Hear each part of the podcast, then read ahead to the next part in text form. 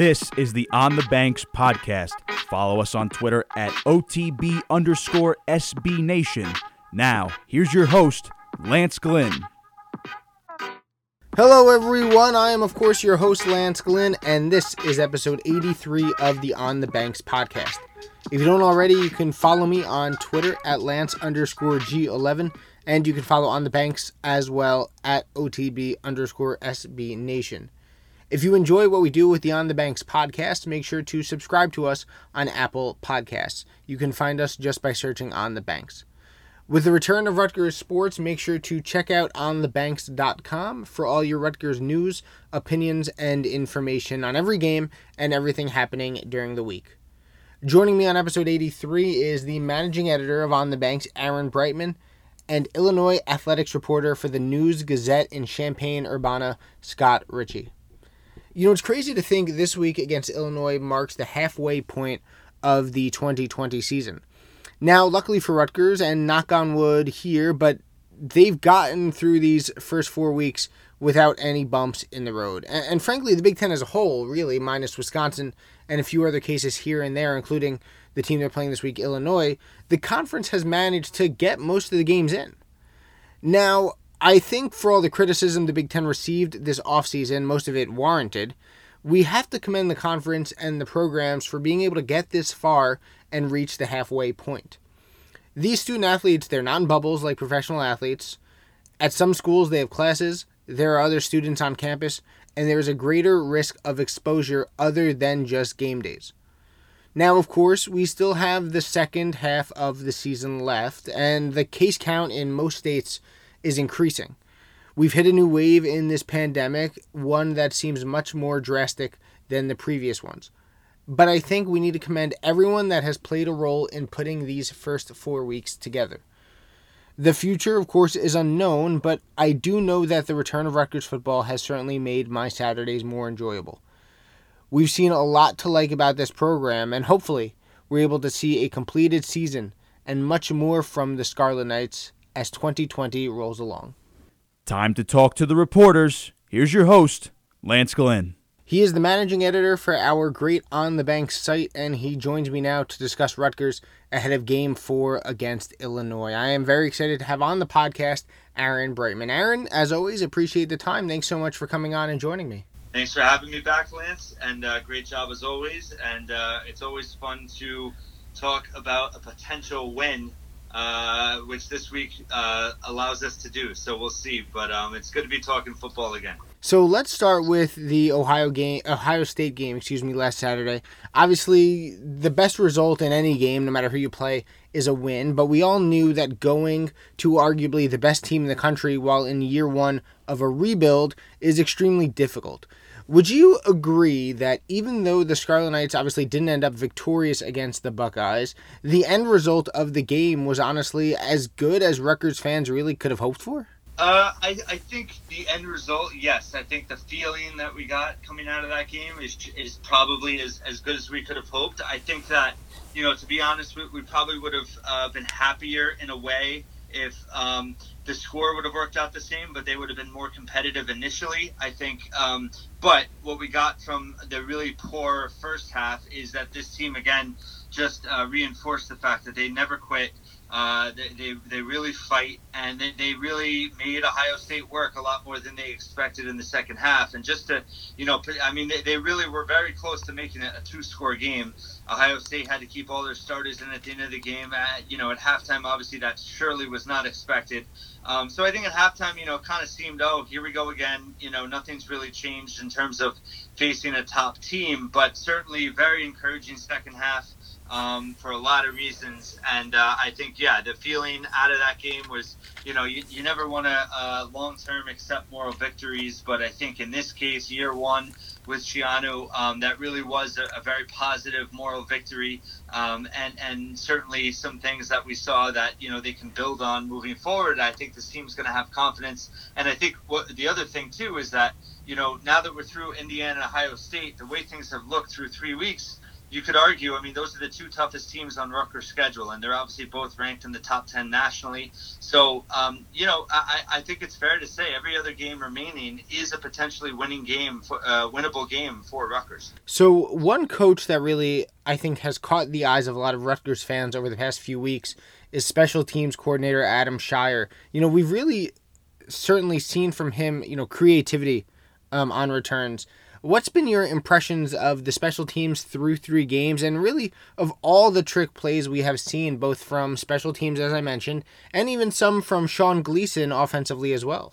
Well, I think you know it's an extension of the head coach, and I think what Schiano's preached and what the players have commented after games and, and speaking with them is that you know it's all about the preparation. They, they, you know, all the trick plays that happened on Saturday and talking to the players, you know, they all echo the same sentiment: is they they practiced it all week. You know, they practiced it all week and they felt comfortable in the game. And it was really just a matter of execution. The confidence level that the team has right now, um, to me, has been really striking. Just to hear the players comment about, um, you know, they, they, they've all bought into the keep chopping mentality, but it's really the, the power of the of the preparation. You know, and Schiano talked about that. I asked him, you know, about uh, having fun and you know the players being loose and he, he brought it all back to preparation. And, and that if the players feel prepared they're going to feel looser than than than not. And i think that that we've seen that. I think the creativity of the coaching staff has been um, really important and Scheier has done a great job of special teams. I mean the last three halves you know the game against ohio state and and the second half of the indiana game um, this team has really been strong on special teams, and I think that that they need to be in every game that they're going to win this season. They have to really outperform the other team on special teams, um, and I think that we're seeing that um, in all units. And, and just in terms of if you look back on years past, you know the return averages on punts and kicks have been really bad. And this year, you know, with, with Aaron Cruikshank as a kick returner, you know, Bo Melton um, on punt returns along with Aaron Young and, and, and now their excuse me Avery Young and now their creativity uh, with trick plays it's it's really um, led to some success. And you, you mentioned preparation and execution, and obviously when you have great preparation and great execution and great confidence that you could put the plays that the coaches give you into action obviously comes players who may have underachieved those players start to step up and reach their potential and i think we've seen the biggest jump this year come from Bo Melton. You know, through three games, he already has 15 catches. In a 12 game season last year, he only had 30. He already has more total touchdowns this year than all of last year as well. What stood out to you about the senior receiver and now that he seems to have really become the go to guy that Rutgers fans have been waiting for over these last few years? Well, he's shown flashes, you know, for, for a few years now, but I think really uh, it's a credit to his ability to take coaching and the fact that you know I think we have the best coaching staff we've had, as you said before, potentially ever, and I think they've really been able to tap into his strengths. Um, you know, I think uh, uh, Tiquan Underwood is a, a really really good um, receivers coach. And I think that they've, as an offense, you know, with Gleason, they're, they're putting Melton in, um, you know, spots that, that play to his strengths. And I think um, on special teams, you know, from Schiano's first tenure, a, a big uh, kind of change eh, or, from the previous years is that Schiano was very big on playing his best players on special teams. You know, so he Melton is getting a chance to perform on special teams too, and I think they're they're they're just as a as a whole responding to the coaching they're getting. Um, and I think they, their confidence level is way up. So I think Melton's, you know, he, he's always had that ability. He was a four-star recruit, and it's really, um, I think for all Rutgers fans, you know, he's someone that's been easy to root for over the years. Um, and you know we've all kind of felt his struggles to it to a degree, and to see him perform at the level he is this season is is really been fun to watch. Switching over to the defense now, the defensive front seven is probably the best front seven Rutgers has had in a long time. So much emphasis this offseason was on the incoming transfers, and look, don't get me wrong, they've been great, but guys like Julius Turner, Tyshon Fogg, Olakunle Fatukasi, they've been huge contributors. In fact, all three are probably having their best seasons at Rutgers this year. What, and I guess I should also say who, has impressed you in the front seven of this Rutgers defense so far? Well, Julius Turner has been a revelation. I mean, he, he's probably been the best defensive player on the team uh, through three games. Um, you know, he had three tackles for a loss against Ohio State. He really held his own against, you know, one of the best teams in the country. And um, he's just been a force all season. You know, coming off of an injury, um, you know, he's he's lost some weight, and, and I think that you know his his example um, or his contribution is an example of a, a, little bit of a change in philosophy on the defensive end. You know, um, as a as a unit, you know they're they're they've definitely they've slimmed down. The strength and conditioning program you know with jay butler is, is certainly different than in years past. You know they're less bulky and it's you know Schiano's always emphasized speed on the defensive end and you're seeing that closing speed um, you know really have an impact. Obviously that first game with the seven takeaways um, but just they're, they're getting to the ball quicker. They're, they're, they're making more tackles um, and Julius Turner has just been such a disruptor through three games that you really didn't expect him to be performing at this level. So he's been a pleasant surprise. Um, and really, I, I, think there's no sign of him letting up. I think he's going to have a fantastic year. And uh, again, w- one thing that you and I talked about previously was signs of player development. You know, who, who is this staff making better? Something that we haven't, you know, didn't see previously the last couple years, and, and we're already seeing it through three games that players like Melton, you know, are, are fulfilling their potential, and, and Turner is really exceeding expectations. So right there, you have two prime examples, and we're we're not even halfway through the season. So it's really encouraging overall. Look, Rutgers, they're only one and two, and obviously they have a big game this weekend that we'll get into in a little bit. But do you get the sense that already in year one, only three games into the Schiano era part two, the that the outside perception around Rutgers football is changing for the better? Definitely. I think that, you know, it's certainly early in the process. Um, I think this week is a huge week for perception wise. I think if, you know, they are able to win, it's just going to reinforce the progress that's being made. I don't think a loss would negate the process that's happened or the progress that's already taken place, but it certainly would I think accelerate uh, change in perception and expectations a bit by winning. Um, you know, if you had said going into the season they were two and two at the midway point, um, you know, I don't think many people would, would, would take that bet. So, um, but but regardless, through three games, I think you know, listen, it, it, doesn't hurt having Urban Meyer on BTN, you know, praising Schiano and and and and the program and everything like that. You know, you you, you have allies like that that are out there. They're gonna um, certainly speak highly of Schiano and, and the program. But I think overall, they, yes, they, have certainly made an impression. I think the rest of the league, you know, the Big Ten East, um, you know, is, is, is such a difficult division. I think uh, it, they're on notice, knowing that you know, um, even though Rutgers isn't necessarily a winning team yet, they certainly aren't the pushover they used to be, and um, certainly is going to make life harder for everyone else in, in, in the division.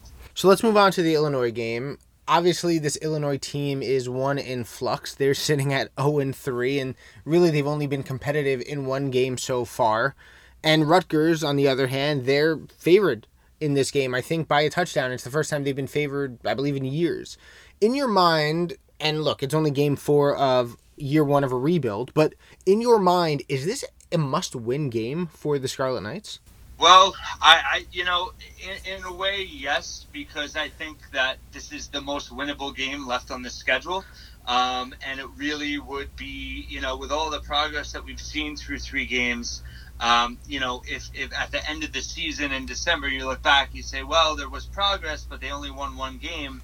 You know, uh, it would I I don't want to say disappointing, but um, I would say at this point, fans are you know hoping for more, and I know that Schiano and the team are hoping for more. So I think, uh, listen, you know the way they've played two top ten teams, if they can continue to play at that level, they should win this game. So I think that if they don't, um, you know, they would take a bit of a step back on the field.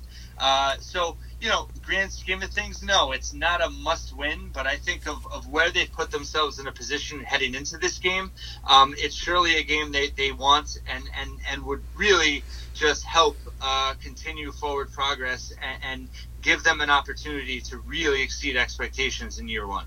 Aaron, a couple more before I let you go. In your opinion, who needs to be that guy, or, or maybe it's a handful of guys, but who needs to be that person to step up for Rutgers so that – when we look back after this game on Saturday, we see a, a Rutgers win out of it.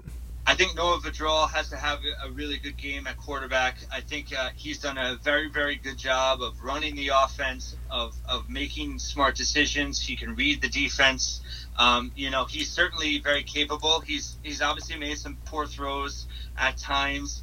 Um, you know, he, he certainly hasn't been perfect, but I think that, you know, if he can come out and have a strong game, I think, uh, you know, Illinois is a team that uh, likes to really, um, you know, crowd the front and, and, and the middle of the field. If, if he can get those intermediate routes working, um, you know, and hit, hit receivers and tight ends, you know, 10, 10 15 yards out, uh, I think he's going to be able to have some success and they're going to have room to run. So I think that, uh, you know, Illinois is going to try to stop the run up the middle. Uh, so for Vedral to get on the outside, either, you know, um, uh, with his feet or getting outside to scramble and hitting some open receivers. I think you know we're starting to see the receivers be able to gain some separation now. Um, so he's really a key to the game. Obviously, quarterback's key in every game, but I think this specifically, you know, they, they can't rely on Pacheco to run it up the middle 20 times and have you know, uh, enough success to win because Illinois is going to stack the box. So I think Vedral's got to be able to make some plays to keep him honest, uh, especially early on, and then that will help open up the run game. Uh, especially, you know, they, they need to look on the outside, but that run game can really wear Illinois down in the second half. Um, but Vedral really needs to set the tone. And then defensively, I think, you know, they, they need to get back to, to multiple takeaways. They, they need to have a few takeaways in this game. Illinois, you know, is going to be without their starter, and I believe their backup as well. Um, so, you know, they've really struggled, uh, their third and fourth string quarterbacks. So, um, putting pressure uh, on that quarterback, whoever it may be. There's there's a few, um, according to our friends at Champaign Room uh, SB Nation sites, between Coran Taylor, uh, Isaiah Williams, and Matt Robinson. Uh, so their backup is Isaiah Williams, so he's the one to watch there. But um, you know they need to put pressure on that backup quarterback and really make him make plays. Uh, but but forcing turnovers would, would, certainly help the offense, and I think if they can get you know three three takeaways in this game, it's going to be really hard for Illinois to win. So Aaron, last one for me. Look, Rutgers, Illinois on Saturday at SHI Stadium. Who do you think ultimately comes away with the victory? I think Rutgers is going to win. I, I, you know, it's it's it's weird to have such confidence uh, only in Game Four, but I think this is certainly a game they they at this point it's fair to say they should win. Um, you know, uh, obviously they're they're, um, I mean, I think they've made some uh, a little bit of surprise in terms of how well they've competed. You know, like you said in the second half against Ohio State and even Indiana. You know, that could have been a, a closer game if they had uh, reduced some mistakes. So, you know, we're at the point where I think they can compete against everyone. Um, you know, uh, consistently, except for the top teams. And this is, you know, Illinois is arguably the worst team in the Big Ten right now. So this is a game they need to win at home uh, to take another step forward. I think that they, uh, you know, defensively will have a good game. I think offensively, you know, uh, they're, they're, they need to improve that second quarter. They've really uh, been stagnant in that second quarter. If they can build some momentum going into halftime, I think this team can wear Illinois down pretty well in the second half. So, you know, I see Rutgers winning this game by more than one score. I think it'll be close for a while, um, but I see them breaking away towards the end. And um, I don't know if you're asking for a score or not, but I, will just say Rutgers 31, Illinois uh, 14. Well, we'll see certainly come this Saturday and hopefully Rutgers, as all of us are obviously fans as well, hopefully Rutgers is able to come away and, and even up their record at two and two. Aaron Breitman, our leader at, at, On the Banks. Aaron, appreciate the time as always. Thanks so much for coming on the podcast and talking some Rutgers football. Thanks for everything, Lance. He covers Illini athletics for the News Gazette in Champaign, and he joins me now to talk Illinois football. I am, ha- I am happy to welcome welcome on to the podcast, Scott Richey. Scott, thanks so much for joining me on the podcast and, of course, giving me some time today. Not a problem. Always, uh, always glad to talk any kind of sport. So let's start with this team overall, right? A bowl game last season. It seemed like this program was headed in the right direction. You fast forward to now this year, and they're 0 3, and their really only competitive game was against Purdue. And now heading into Saturday, they're seven point underdogs against Rutgers. I guess this is a general question, but what's wrong with this team? Why have they regressed so much after what was looked at as a season of great progress last year? Oh man, I'm not sure your podcast is going to be long enough. To issues. Um, yeah, I mean, last year, you know, reaching a bowl game for the first time since 2014 was seen as progress, and, and it was. However, after clinching bowl eligibility with that, a great you know, come from behind win at Michigan State, Illinois lost uh, its next two games in the, the regular season to finish things out, then lost in the bowl game to Cal, and started the season with three losses, like you mentioned. And um, for a team that was kind of touted just for the you know experience it brought back, you know, for those seniors that played as true freshmen in 2017, and there were 23 of them, uh, if I remember the number correctly. I mean, it hasn't translated into any type of success. Um, you know, this season, and you mentioned the, the close game against Purdue, um, and really that was featured really maybe the only competitive quarter out of 12 that Illinois has played this year. That was, you know, with that fourth quarter you know, comeback attempt at least. So I mean, the offense has struggled, um, and part of that is Brandon Peters, you know, missing the last two games after a positive COVID test, and you know, Illinois through that test, through contact tracing, through an injury, you know, playing its fourth string quarterback in Coran Taylor, the offense wasn't maybe going to be great, but you know, the defense has just been bad. I think I can just say that. Um, pass defense has been you know a serious issue. I mean, heading into the Minnesota game, you know, Graham Mertz, Aidan O'Connell completed almost 88% of their passes combined against Illinois. Tanner Morgan wasn't quite as good, but still was in the mid 60s completion percentage wise. And then Mo Ibrahim rushed for 230 yards, essentially, and four touchdowns. So the, the run defense kind of caught up to the pass defense in terms of not being able to stop anybody. And um, know, with a fairly veteran group. Lovie Smith as head coach slash defensive coordinator, and they're just not getting the job done. And look, you know, had it not been for the bowl game last season, I think, you know, there's a chance, maybe a small one, you know better than I would, but maybe a chance that Lovie Smith may not even be the head coach right now. What's the vibe surrounding Lovie, his job status, and his coaching performance through the first three games?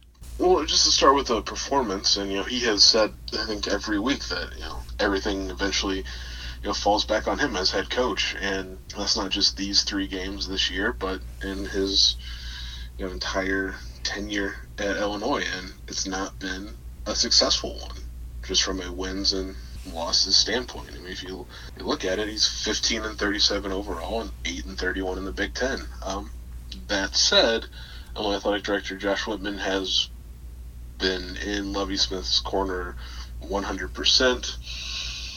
And you combine his sort of unwavering support plus a pandemic and the financial hole I think every college athletic department is going to be in you know, by the end of you know, this academic year and fiscal year. Uh, I don't think that there's really much of a shot Lovie Smith won't be the coach again in 2021.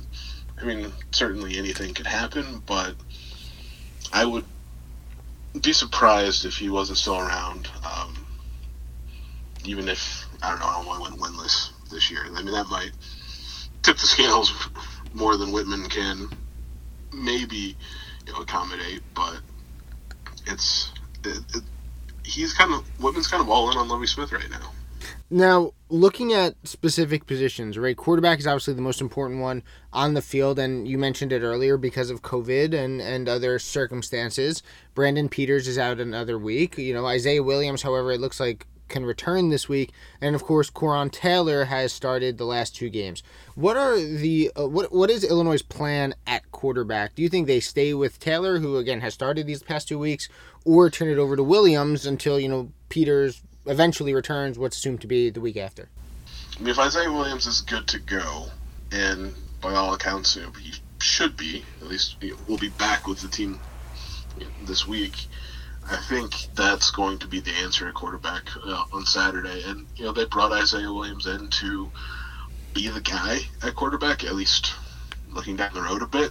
Um, they also brought Brandon Peterson at the same time to be the guy right now. Um, so that, that's not really going to change. But this is an opportunity to see what Isaiah Williams has at quarterback. He's gotten you know limited opportunities, um, and until the Wisconsin game had appeared more frequently as a wide receiver. Um, just you know, especially in the Redbox Bowl last year, got you know, several snaps at, at wide out then. Um, but this is your chance to see what the future might look like at quarterback, and he's a dynamic athlete that hasn't changed, but being a quarterback in college football is different than, than high school, and he's got to show the ability to make some throws, which he hasn't really shown yet, um, and maybe show he can be more than just an athlete. So you mentioned it earlier. Defensively, look, it, it, hasn't been good. Prior to the Minnesota game, the defense they didn't have an interception, and while they picked off Tanner Morgan last week, they still gave up uh, 40, uh, 40 plus points. Why, in your mind, has the defense and the secondary regressed as they have throughout the first three games, and how are they going about trying to change that ahead of this game on Saturday? I'm not sure there's a good answer for either. Um, just in terms of why they haven't maybe built off of you know what they did last year, there isn't a good answer. I mean, this is a group with some experience, um, and I think a lot of it comes down to scheme. And I just don't know if these defensive backs trust the scheme and trust each other in the scheme. Know, there's been some shuffling, you know, because of injuries. Um, Tony Adams has bounced back and forth between safety and corner this season multiple times. Um, but Lovie Smith plays, you know, essentially the same cover two that he ran during his NFL career. That creates you know, holes in the middle of the field where you know linebackers have to get back into coverage. Um, coverage on the edges from the cornerbacks is is soft. I mean, they're playing a zone um, mostly. You know. So that, that allows maybe some, some short routes to be open on a regular basis. But I'm not sure there's a lot of changes that can be made. Um, there's not great depth at safety or corner. Um, that's sort of been tested with Nate Hobbs missing last week's game against Minnesota. It seems like he will be back, so they'll have their starting quarterback back. But Marquez Beason is in a boot now, um, so he was definitely going to factor into things as a redshirt freshman at corner, but maybe not right now. Um, Devon Witherspoon has probably been their best defensive back through three games, and you know, he missed the opener in Wisconsin. Uh, but there's just not a lot behind their, their starting guys, and I think it's they just have to go with what they have now, and it's, it's not working. And I'm not sure there's a workable fix either. Scott, a couple more before I let you go. Do you think this game is a game for the Illini where if things go wrong, if Rutgers does win, regardless of any changes they make, do you think it's a game where we could then see some significant changes after the fact? Maybe not necessarily with Lovie Smith, but starting off 0 4 maybe some personnel or maybe even some staff changes moving forward if things continue to spiral, you know, down the, the wrong direction for the Fighting Illini? No, never say never. And you know, Lovie Smith keeps things awfully close to the vest, so I wouldn't be surprised if we see some personnel changes this weekend. And, you know, in a shortened season, I mean, this weekend is the, the halfway point of the regular season. So uh, it's time to fix some things if, if there are personnel changes to make. But I don't. I mean, Lovie Smith has you know made some changes to his staff uh, over the course of his time at Illinois. Um, most of the turnover has been you know coaches getting you know, different jobs, uh, particularly maybe getting some, some NFL jobs. So it's always a move to make, but at the midway point of a season in a pandemic, I don't think there's going to be any real shift there. I mean, it'd be it'd be something to watch at the end of the year sort of trend the way they are right now, which is obviously good. Last one for me, Scott. I'm sure both these teams saw this game in a week in, in week four and circled it as obviously a very winnable game. With the Illini 0 3 and Rutgers 1 2, I think a win could do a lot for both programs, be it morale and confidence moving forward. I know it would certainly be a huge boost for Rutgers, and, and most fans here in New Jersey are looking at it really as a must win game. So when the clock hits zero at the end of the fourth quarter, who do you think comes away ultimately with the victory on Saturday? I've thought about this a little bit, and I'm tempted to pick Rutgers. I mean, you know, the the second time around for, for Greg Schiano is is off to a, I think an okay start. I mean, he is sim- certainly trying a lot of different things and trick plays and you know, being sort of adventurous in play calling. I like that. Um, this Illinois team is on its heels. Uh, the Minnesota game last week was, I'd say, arguably worse than getting blown out at Wisconsin to, to start the year. Um, Wisconsin was a 23 point favorite, uh, even if that line turned out to be maybe not big enough, as even if people thought maybe it was too big at some point. But yeah, Minnesota had its own issues and seemed to have a get right game against Illinois. Um, it's not a given that Illinois goes into to Rutgers wins at all, and I think uh, the way they played last week, I, I'm I'm tempted to pick the Scarlet Knights, and probably will. Scott Richey of the News Gazette out there in Champaign, Illinois. Scott, thank you very much for the time. I really appreciate it. And of course, as we as you said, sit in a pandemic right now. Most importantly, be safe and be healthy and stay healthy. thank you. I want to thank Aaron and Scott for coming on the podcast to discuss the Scarlet Knights, the Fighting Illini, and the game this Saturday. It really is a must win for both teams, and for Rutgers, it's an opportunity at a second Big Ten win and a chance to even the record at 2 and 2 with some more winnable games in the future. It also provides Rutgers with another opportunity as they took with Michigan State to show that they are no longer at the bottom of the Big Ten Conference. Now, I don't want to get ahead of myself, but when you look at the Big Ten Conference, there are winnable games down the road for Rutgers. Sure, these teams coming up, look, they're more talented right now than Rutgers is, but none of the supposed teams that Rutgers was believed to have no shot against have played well at all. Will Rutgers win all or any of those games? Well, that remains to be seen, of course, but the opportunity is there. And frankly, as fans, that's really all we can ask for right now. All we can ask for is to go into each game feeling like we have a shot because previous seasons we didn't have that feeling most Saturdays. Whether it's a long shot like last week against the Buckeyes or as the favorites as Rutgers is against Illinois this week, we fans just want to go in with hope. Luckily for us, this team has provided that. You know, as I said, they won't win every game the rest of the way, but the chance to be competitive every Saturday is there. And as Greg Schiano rebuilds this program once again here in year number one, all we want is a chance, and we've received that from this team, from the staff, from this program, from this players, and that's all we can ask for as Rutgers continues the second half of the season here on the Banks. Follow On the Banks on Twitter at OTB underscore SB Nation and subscribe to us on Apple Podcasts. Just search On the Banks Podcast.